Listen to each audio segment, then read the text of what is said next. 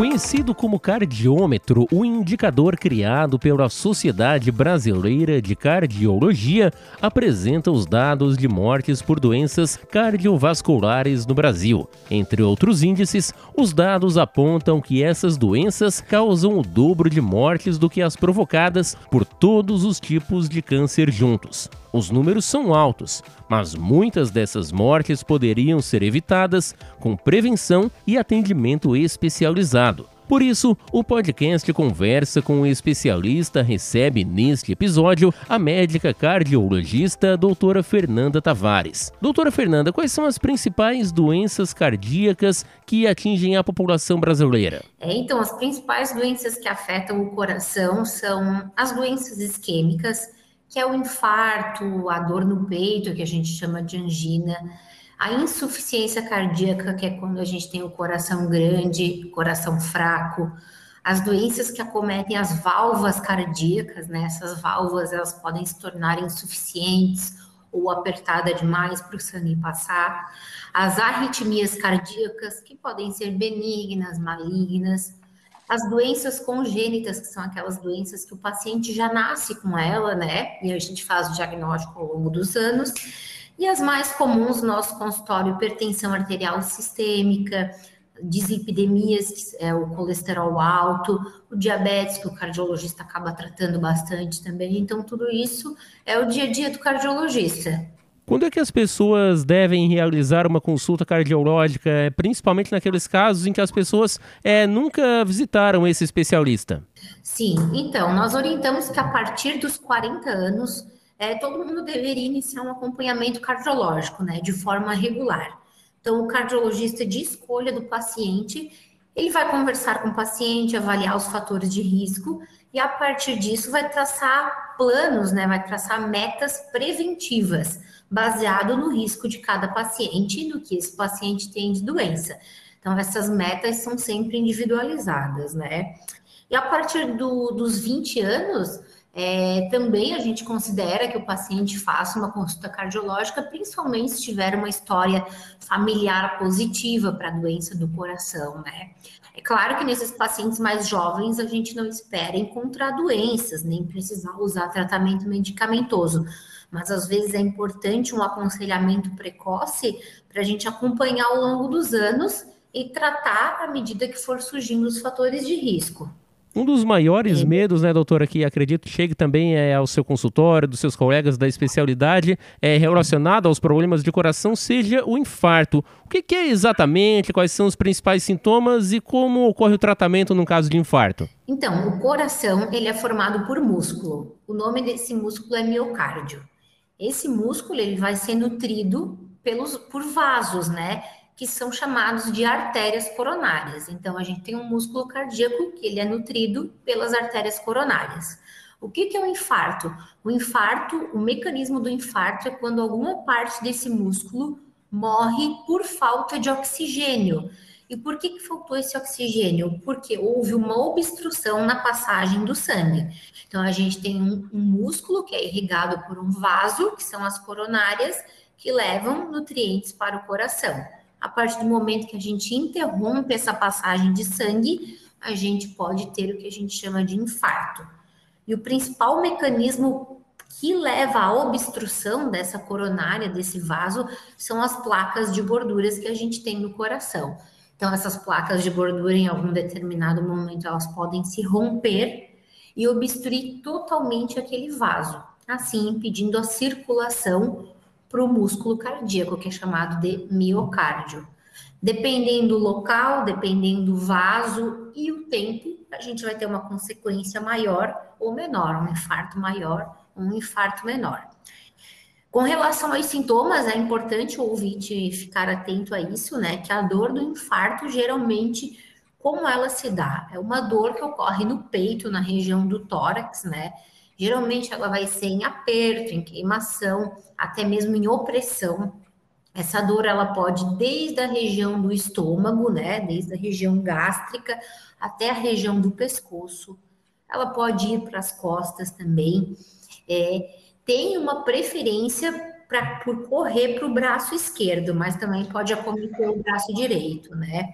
Muitos pacientes, quando estão infartando, vão ter sintomas associados, que são náuseas, uma sensação de suor, às vezes eles ficam pálidos, né? É, sensação de tontura e até mesmo desmaio, geralmente uma dor bem prolongada. Então, isso é a dor típica do infarto, a dor que a gente chama de angina no peito, dor do coração, né? Nesses casos, a gente sempre orienta o paciente a buscar uma emergência mais próxima, para a gente poder fazer um eletrocardiograma, fazer o diagnóstico e tratar esse paciente da forma mais adequada. Quais são os principais tratamentos? Eles é, são necessariamente cirúrgicos? Existe algum outro procedimento? Como é que funciona no caso de uma pessoa que está infartando, doutora? Então, nesse caso de infarto agudo, né, a gente diz que nós temos que abrir o vaso que está ocluído mais breve possível para tentar salvar aquele músculo, músculo, né? E o procedimento geralmente é feito através do exame, que é cateterismo cardíaco. Então, é o exame onde a gente vê essas artérias coronárias e a gente localiza onde está a obstrução. A partir disso, a gente tenta implantar um dispositivo que é chamado de estente, que é conhecido como mola, molinha, né? Mais comumente falada. Esse estente, essa malha, vai tentar desobstruir esse vaso que foi obstruído agudamente e reestabelecer a passagem de sangue, assim salvando o músculo cardíaco. Esse é o tratamento do infarto agudo. É claro que nem todos os pacientes vão infartar, né? Tem aqueles pacientes que eles começam a ter sintomas apenas como uma dor no peito, eles manifestam uma dor quando eles vão fazer atividade física ou um cansaço que eles não tinham, né? Às vezes, nesses casos, a gente também faz o diagnóstico que tem obstrução nas coronárias, mas a gente não está no cenário de infarto agudo. Aí a gente tem um pouco mais de tempo para definir como é que vai ser o tratamento. Se a gente vai tratar só com remédio, se a gente vai colo colo conseguir colocar um estente no coração ou se a, se a opção vai ser cirúrgica. Para homens e mulheres, doutora Fernanda, existe diferença nos sintomas que os pacientes têm em caso de infarto? É, sim, pode se manifestar de uma forma diferente. Existe um infarto com a dor atípica, que a gente chama, que é aquele infarto que não é com sintomas tão claros como eu citei acima, né? Que é aquela dor no peito, em queimação, não ocorre dessa forma. É uma dor bem menos menos clara, né? Ou até mesmo um infarto silencioso, onde o paciente não sente nada. Geralmente mulheres, idosos e pacientes diabéticos podem ter manifestações atípicas de infarto, né? Lembrando que geralmente até os 50 anos o infarto ele acomete mais os homens, mas a partir dessa idade pode acometer igualmente homens e mulheres, ou até mesmo mais as mulheres, em decorrência das alterações que a gente, hormonais que a gente tem na menopausa, né? Nós estamos no inverno e em meio a mais do que, do que, o próprio inverno, uma onda de frio intenso, inclusive pode ser mais intenso do ano aqui na região é, sul de Santa Catarina. Como é que o frio afeta, se é que afeta, ou aumenta o risco de problemas cardiológicos? É verdade, sim. O frio ele pode aumentar o risco de infarto em até 30%. É, o nosso corpo, né, ele é muito inteligente e ele sempre tenta fazer de tudo no inverno, né, para manter o corpo aquecido, para o nosso corpo não perder calor, né, e a gente manter sempre uma mesma temperatura corporal. Então, ele acaba liberando substâncias no organismo que vão fazer com que os vasos se contraiam, ou seja, fazer uma constrição dos vasos. E esses vasos está incluindo os vasos do coração, se essa constrição do vaso, né, esse, esse aperto do vaso, ele acaba ocorrendo em cima de uma placa de gordura, por exemplo, essa placa pode se romper e vir a desencadear o mecanismo do infarto agudo do miocárdio.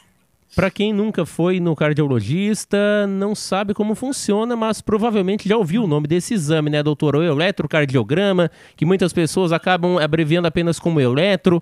É, qual é a importância desse exame, de que forma que ele é feito? O eletro, é, o eletro, né, vamos abreviar, é um exame básico, rápido, de baixo custo para ser realizado, né?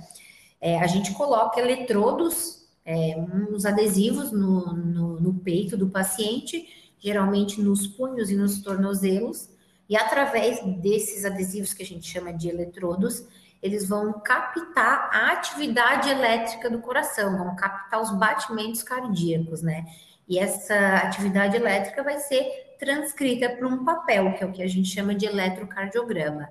Então, a partir desse traçado, a gente já tem bastante noção de algumas coisas, de como está o ritmo do cardíaco do paciente, qual a frequência cardíaca que ele se encontra, se tem aumento das, das câmeras do coração, né? Se é um, um coração que aumentou, que dilatou, se tem sinais de que o paciente teve um infarto antigo, ou um infarto silencioso. Então, eu digo que é a impressão digital do paciente, né? A gente não consegue iniciar uma consulta cardiológica sem ter um eletrocardiograma do, do deste do determinado paciente, no caso. Agora, seja para aqueles pacientes que já são cardíacos ou para aqueles que, evidentemente, como todo mundo, como todos, não gostam e não querem é, ter esses problemas cardiológicos, como prevenir é, os principais problemas desses que você citou, doutora? É, a gente tem algumas medidas que a gente está sempre frisando para os pacientes né, na prevenção primária. Primeiro de tudo é a dieta e a nutrição, né? Mudar os hábitos de vida, uma dieta mais baseada em frutas, vegetais, grãos, legumes, o azeite de oliva, dá preferência para peixes, né? Evitar o excesso de, de carne vermelha, evitar excesso de gordura, de gorduras saturadas, gordura trans, né? Aqueles enlatados, embutidos. É, então, tudo isso é importante. Perder peso, principalmente aquela gordurinha abdominal. A gordura abdominal está associada com aumento de risco cardíaco, né? Praticar atividade física para o coração, no mínimo 150 minutos semanal de atividade aeróbica, né? Então, é, ter um cronograma de atividade física regular. E aí, tratar os outros fatores de risco. Se o paciente tiver um colesterol elevado e o cardiologista achar necessário tratar, tomar medicamento para isso, tratar a hipertensão de uma forma adequada, tratar o diabetes, se for o caso, e evitar vícios como tabagismo, é, bebida alcoólica em excesso. Então, toda essa mudança comportamental e no estilo de vida, né, ela tem que estar bem aliada com a, junto com a parte de medicamentos para os pacientes que há necessidade de instituir a terapia medicamentosa, né. Isso tem um grande impacto na prevenção das doenças cardíacas. Eu sempre falo para os pacientes em consultório, e eu friso isso, que a consulta cardiológica ela é muito baseada na prevenção, né? É, os exames complementares eles são importantes é, para cada determinado paciente a gente tem um exame adequado para solicitar, mas não resolve só os exames neste momento estarem normais e o paciente seguir com todo o hábito inadequado ao longo dos anos, né? Então essas coisas têm que estar sempre, sempre é bem importante sempre estar falando para o nosso paciente na questão da prevenção existe o antes tarde do que nunca, porque acredito as pessoas, aquelas que estão há muito tempo com maus hábitos alimentares ou mesmo no sedentarismo, acreditam que já não tem mais é, solução, mas é, sempre é importante começar, mesmo que depois de uma certa idade, como funciona? Ai, com certeza, né? É, mesmo que seja tardio, isso é um mito, né? Antes tarde do que nunca, a gente tem que sempre procurar mudar os nossos hábitos até inclusive para aqueles pacientes que já tiveram evento. Por exemplo, um paciente que já infartou, né? A gente está falando de um outro cenário. É, não é por isso que ele não vai se cuidar daqui para frente, porque ele corre o risco de ter um novo infarto. Então, se até agora o momento ele não mudou e ele acabou desenvolvendo alguma doença, daqui para frente a gente pode trabalhar para mudar tudo isso, para cuidar da pressão, cuidar do colesterol, para o paciente perder peso, para o paciente fazer atividade física, né? Então, sempre é hora de mudanças falamos em mitos, né, doutora? Quais são os principais mitos, aqueles é, ensinamentos ou nem tão ensinamentos assim que passam é, de geração em geração, que um vizinho falou e o paciente acaba é, questionando o profissional médico no consultório? E também quais são as verdades que as pessoas já, já conhecem e acabam também perguntando na consulta? Vamos ver, então. Muitos pacientes questionam se quem já teve infarto não pode mais fazer atividade física, né? Isso é um mito na verdade, é, condicionar o paciente fisicamente novamente é um dos objetivos, Claro que tem que passar por uma avaliação cardiológica, né? retornar à atividade física no momento ideal, mas sim, o paciente que infartou, ele pode fazer atividade física. Eu, muitos pacientes perguntam é, se o calor, né, os dias quentes podem gerar tontura porque a gente teve queda nos níveis de pressão. Isso pode acontecer sim, isso é uma verdade. Novamente, o nosso corpo, nos dias muito quentes, né, ele tenta manter a temperatura corporal estável, para evitar que a gente, que os órgãos, né, eles se aqueçam muito. Então, para isso, acaba fazendo uma dilatação dos nossos vasos. Os vasos acabam relaxando demais. E às vezes esse relaxamento pode levar a uma queda na pressão arterial e esses sintomas de tontura que o paciente tem, de sonolência durante dias muito quentes, né? É, outra coisa, outra pergunta frequente é se o sal embaixo da língua deve ser usado para aumentar a pressão, né? Isso é um mito, a gente acaba associando porque o cardiologista está sempre falando que o paciente tem que cuidar do sal, que o sal está associado à hipertensão arterial, mas é um, alimentação baseada com muito sal a longo prazo, né? Assim, em poucos minutos, o sal não tem esse efeito de ter uma resposta pressórica tão aguda. Então, isso seria um mito, na verdade. Acabei falando acima também, infarto no inverno e doenças cardíacas, é, eles questionam bastante, isso é verdade, como nós comentamos. Doutora, é, antes da entrevista, desde o dia anterior, nós abrimos através do Instagram do Portal Mais Sul espaço também para as perguntas, para as dúvidas é, dos leitores, daquelas pessoas que acompanham as entrevistas que fazemos aqui no nosso podcast. E um dos principais questionamentos, até imaginava que já seria nesse sentido, é, so, foi sobre a Covid-19. É, reunindo aqui todas as perguntas, a maior parte delas focadas é, no que, que é a Covid, para quem tem ou para quem ainda está sem ser vacinado, está com medo de de repente ainda pegar a doença. Quais são as sequelas que o coronavírus pode provocar no coração? É, o coronavírus, né, como a doença por si pode afetar vários órgãos e sistema e o coração é um deles. Então, as formas, tem várias formas que o Covid pode afetar o coração. Primeiro, pode a, a precipitar ou, diz, ou predispor o paciente a ter algumas arritmias, né? Dessas arritmias podem ser não tão malignas ou arritmias com caráter mais maligno. O COVID, como é uma doença viral também, pode afetar as células do miocárdio, né, que é o músculo cardíaco, e acabar enfraquecendo esse coração, dilatando o coração, levando o coração a ter insuficiência cardíaca. Então, aquele coração fraco, né? A gente chama isso de uma miocardite ou seja, uma infecção barra inflamação aguda por conta de um vírus às células do coração.